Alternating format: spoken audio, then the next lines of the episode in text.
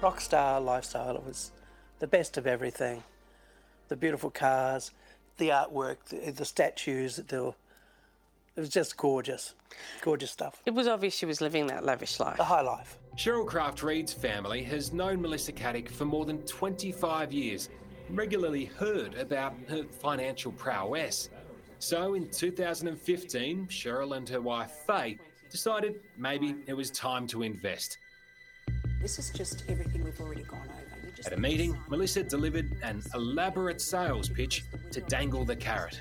All you need to do is sign there. She had a story, you know, and the story was that she'd worked for another company, that her and two other people had built this program, and it was such an amazing program that one of the superannuation houses bought it out, but her share of that money was $86 million.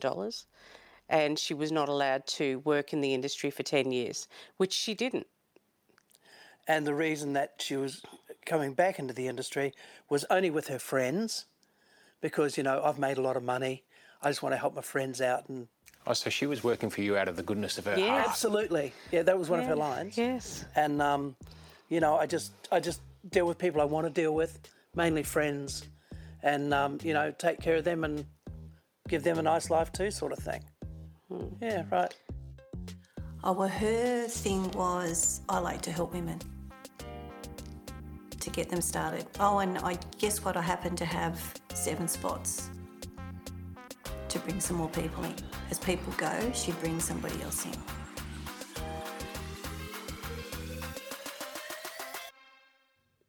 Oh my god, Starfish, this story, it's it's just another one of these typical Ponzi schemes that we always talk about.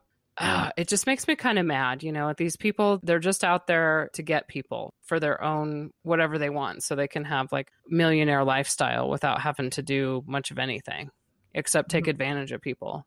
Like Mhm. that's what that's what they're good at is Mhm. taking advantage of people. And I hate people like that. I really Yeah. do. I Like, think that's definitely the case with this woman.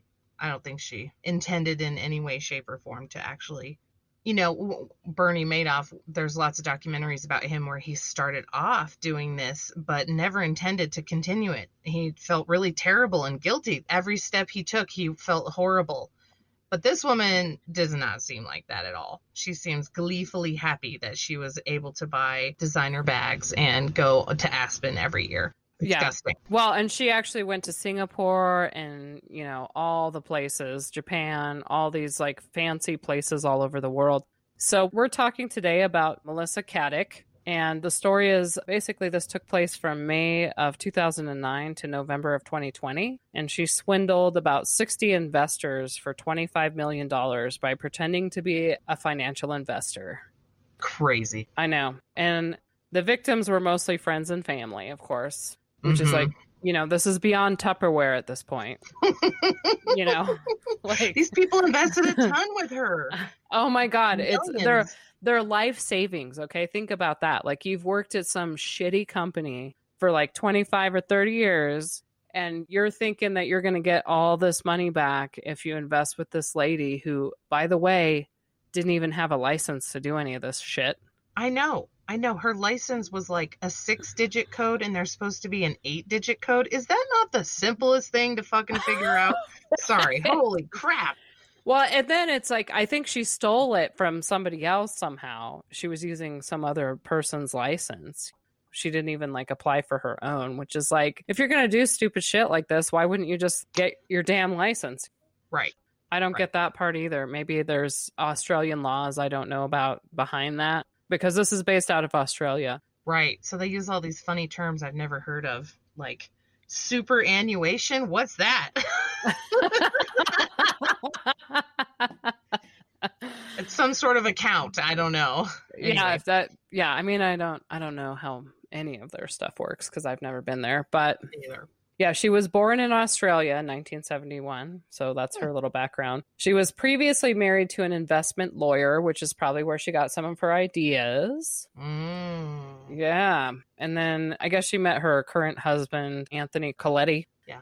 He was a hairstylist in Sydney, Australia, somewhere. She met him in 2013 and got married. And then she has a 15 year old son and two elderly parents and a brother. And the son is from the first marriage. I'm assuming so. It didn't say anywhere that she had the child with Anthony, so I'm not like 100% sure where Yeah. where that Yeah. came through. So, and I mean, this is kind of a tragic story too. Yeah. So, I still feel the worst for all of the 60 investors that she ripped off because these are people that have just worked their whole life just to get ahead or just to have a comfortable retirement. And now they can't do that. They'll be working until they're dead, which is like the most, it's like a prison sentence, I feel Right. like, Right. when Right. it's like you can never retire. Yeah. I can't Like, because they did that. Yeah. Ugh.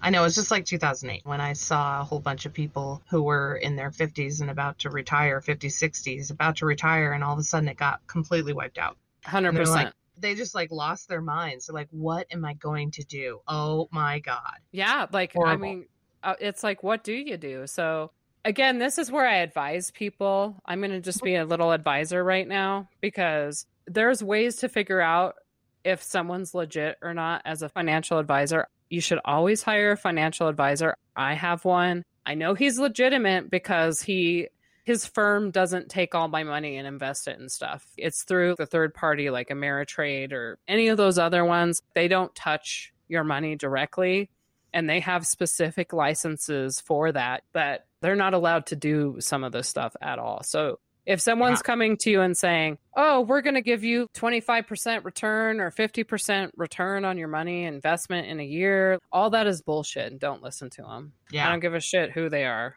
That's not correct. And Right. don't buy into that shit because it's probably something either criminal or who knows what. But Yeah. it's probably not something legitimate. They say And I don't think- even do it with your friends or family. They say go to Oh, a yeah. professional. No, no, yeah. So, and that's what you do. Yeah. You go out, you do the research, you find a financial advisor that you get along with, and you know that they're going to do the best that they can with your money. I have a great one that I use, and I know he's legitimate. You have to be that way. You have to do your homework, especially when it comes to this shit, because otherwise you're going to end up like these people who now have to work until they're 90 or whatever, until they die. Yeah, until they die. Yeah, at least. Yeah. Or sell their homes. yeah, they have to sell their homes, live in some shithole somewhere because of this. You know, it's Mhm. just it's just terrible to do to people. I, I just can't imagine having that lack of empathy for people in that way to want to take advantage of them so that you could go get a fucking Gucci purse, you know, Ugh, ugh. or go go fly to wherever Aspen, Every year she flew to Aspen. Yeah. Was yeah, from oh Australia, God. And stayed at like the nicest place ever. You know, it's just bullshit. $35,000 trips every year, I read. Yeah. So I'm going to give like a timeline of what happened. May 6th of 2009 is when she set up her own financial firm called Maliver. I don't know if I'm saying that right. It might be with an Australian accent. You know, I don't know if it, but it's spelled M A L I V E R. Hmm. And I'm like, Maliver. this story hurts my liver. Like, it Okay. does. But she set it all up without any necessary financial licenses to do so, which is crazy. So, over the next 11 years, she collected tens of millions from clients who believed they were investing into something that would make them millions, basically. Just crap. Why do you you just trust this person, right? You just trust your friend or whatever. Yeah.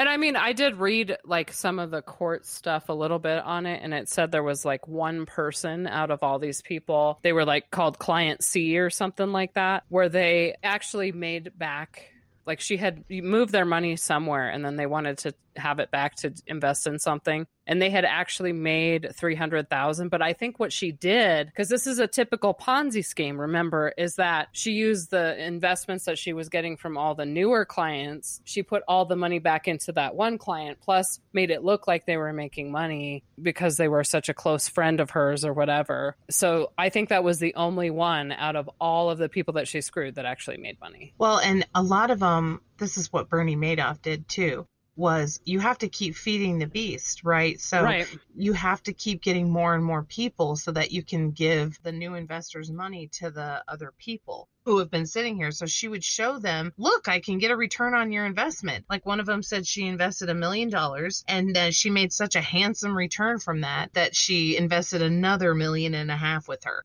So she was sneaky like that. Like, look how much I make you. Give me more money that she would give to somebody else or spend herself. So, Right, which is Thing. totally crazy and terrible. Yeah. Right. So then in 2014, she paid like 6.2 million dollars for her home in Dover Heights. It was like a five bedroom home. So apparently that's like a really super ritzy part of Sydney, Australia, where Yeah. they were. Yeah. Mhm. Yeah, it's crazy. So then in November 10th of 2020, this agency ASIC yeah. they froze her bank accounts and properties, preventing her from leaving the country. Because what happened was there was an investor that was at a dental clinic and was talking with another patient. This is so crazy. She was talking to another patient and she finds out that Melissa Caddick didn't have a legitimate license. Oh. And so as soon as she found that out, she went straight over to the authorities, the ASIC, and reported it. So then that tipped them off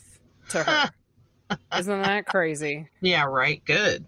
Yeah. So then they froze all the accounts. And then in November 11th of 2020 that's when the officers raided her home. And that was the last day she was actually seen or seen alive. So then on November 12th, her son, and this was of 2020, her son heard her leave the house at 5:30. He assumed she went for a run and she left her keys and wallet and cell phone behind. And then it wasn't like a whole day later, on the 13th, her husband Anthony reported her missing 30 hours after the disappearance, which is kind of weird. It's a super long time. I read that she was in control of the relationship, so he wouldn't dare call, knowing that she was probably off doing something and that he would get in trouble if he called Right. on her. Yeah, yeah. Great relationship. Right. No kidding. Yeah. So then it's like, so then it's like now she's disappeared, and all the people that have been screwed over now are like pissed off because now she's gone and they can't get their money back or anything. She can't be held liable in court because she's gone. Right. So the whole thing is weird. I guess like none of the the foot the video cameras in her property like had any footage of her leaving. So I don't know what happened with that. I don't know if the video was cut. There's so many different conspiracies that are surrounding this story because like nobody really knows what happened to her. So Right. Did they then, her? well, part they of her? found they found a piece of Melissa. found a piece. it Um, wasn't her credit card, was it? no, Dang. no, it wasn't any of that. Starfish. Some campers on February 21st of 2021, so this was recent. They found a shoe with a decomposing foot inside of it. That would be kind of gross, you know. You're like trying to go fishing, and all of a sudden there's like the shoe with the foot in it. You're like, That ooh, happens a lot in crime stories where you're just randomly walking and you find a dead body. That's how people are found a lot. yeah, gross. yeah. It's so horrible. Yeah, I would. That was like so gross. So then they, of course, ran some DNA to try to figure it out. They did a DNA analysis of her foot with her dental records and that kind of stuff. You know, all Mm. that crazy stuff they do. Mhm. Or samples from her house, you know, they figured it out in her family. So the police at this point are just saying she either fell off of, because apparently, like where, where her house is overlooks like the ocean, it's on a cliff. Or something. Oh. So there's all these cliffs around her house. So they assume she either accidentally fell off the cliff, which I doubt, or she committed suicide, which is a possibility, you know, or something else happened like foul play. So we don't really know. And we don't know. Maybe she faked, the, you know, maybe she cut her foot off. I don't know. People get really weird and desperate in these situations. That would be pretty crazy. c- Cut your own foot off to throw people off to think that you're dead. I don't know. Like some of the investors still think she's alive because they're just Yeah. like, so and, you know, convinced. yeah, they're so convinced of that. It's crazy. Yeah, right. Well, and I would I would too. I'd want her to still be alive. But frankly, whether she's alive or dead, there's nothing that's going to Yeah, she won't get to serve her time, but Right. some people might get some money back now. Maybe. Yeah, and I, I think they were able to recover some of the financial sleuths were able to recover some of the millions that were lost. So they're trying to divvy that up between the 60 investors involved to get some of their money back. But some of them are still going to be out thousands of dollars, some of them probably millions. It's just so crappy Right. that. You know, Right. it's like a lifetime worth of work. I couldn't imagine that having to work for a company for 30 years and all that be gone because you made a bad financial decision with an asshole like that. So one of the victims she said that when they first found out that she was missing, they didn't know that her house had just been raided. And so they were worried about her. They were like, oh no, our friend Melissa is missing. And so they were all worried about her. But then her husband announced that she had been raided, and they all were like, huh. And they all checked all their accounts at that point, and they were all fake. All of them.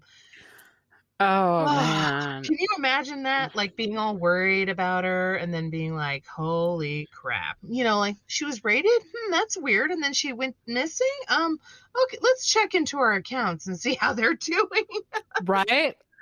Oh my goodness. So I have a little bit of video of of two women who have come out against her. There's been a lot of victims as you mentioned. There's I saw in the papers officially that there was 61 or something, but I think they've found more since then. There's more like 70 now, but still that's a friggin' lot of people. So these two are friends of hers and they are a couple.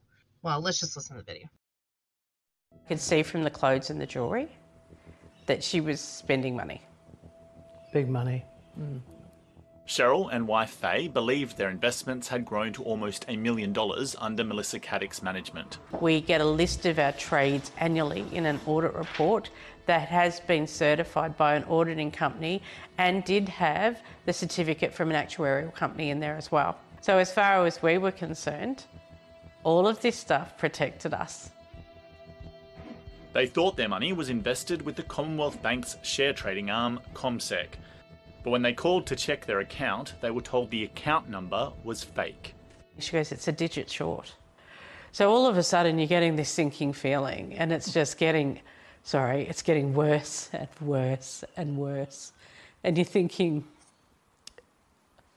This is true. My money's missing. Everything we've worked for is missing. I mean, we have been planning for this life since I first started working. And then you just go, it's gone. So those two women are probably going to have to sell their house, as I mentioned before. That's awful. Yeah, they invested millions with her, so they're really SOL. And you know what was weird is one observation that one of them made while they were sitting with her one day was that she kept licking her lips. Melissa did, licking her lips as she was talking to them. And I was like, what a weird thing to notice and to pick up on. Yeah. Yeah. And then later, if you think about it in retrospect, people lick their lips a lot when they're getting away with something or when they're maliciously, hmm, like I'm gonna I get did- that soon. I did not know that. So that's Ew. that's like a body Yeah, like language thing. body right? language, right? Yeah, and and you know the thing is about body language is that everybody's body language is a little bit different. You know, sometimes people don't do these things, but there's these microaggressions they call them, and that's one of them. Oh, gonna eat that soon. Ha ha.